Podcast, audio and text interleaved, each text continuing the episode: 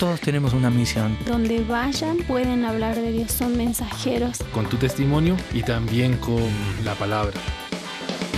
Corrientes Misioneras, la misión de Dios para hoy.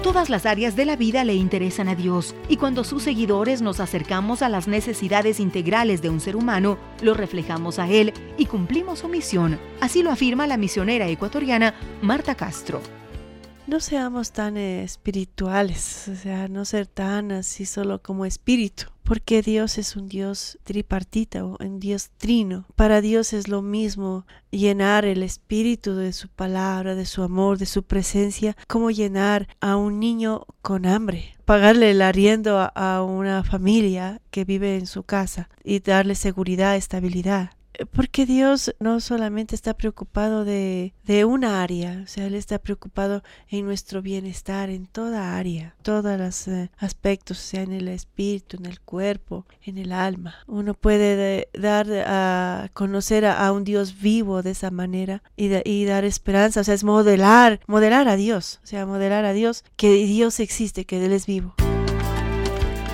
Los seguidores de Cristo en cualquier lugar estamos llamados a modelar su vida y ejemplo, a mirar con amor y amabilidad a la gente desesperada, a extender manos fuertes cuando sentimos manos débiles y ásperas, a levantar y sostener a los que han perdido las fuerzas.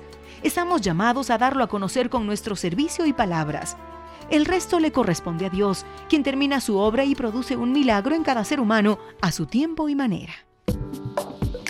Corrientes Misioneras, una producción de Corrientes, Centro de Entrenamiento Misionero asociado a HCJB. ¿Buscas una mentoría en misiones transculturales bivocacionales? Visita corrientesmisioneras.org.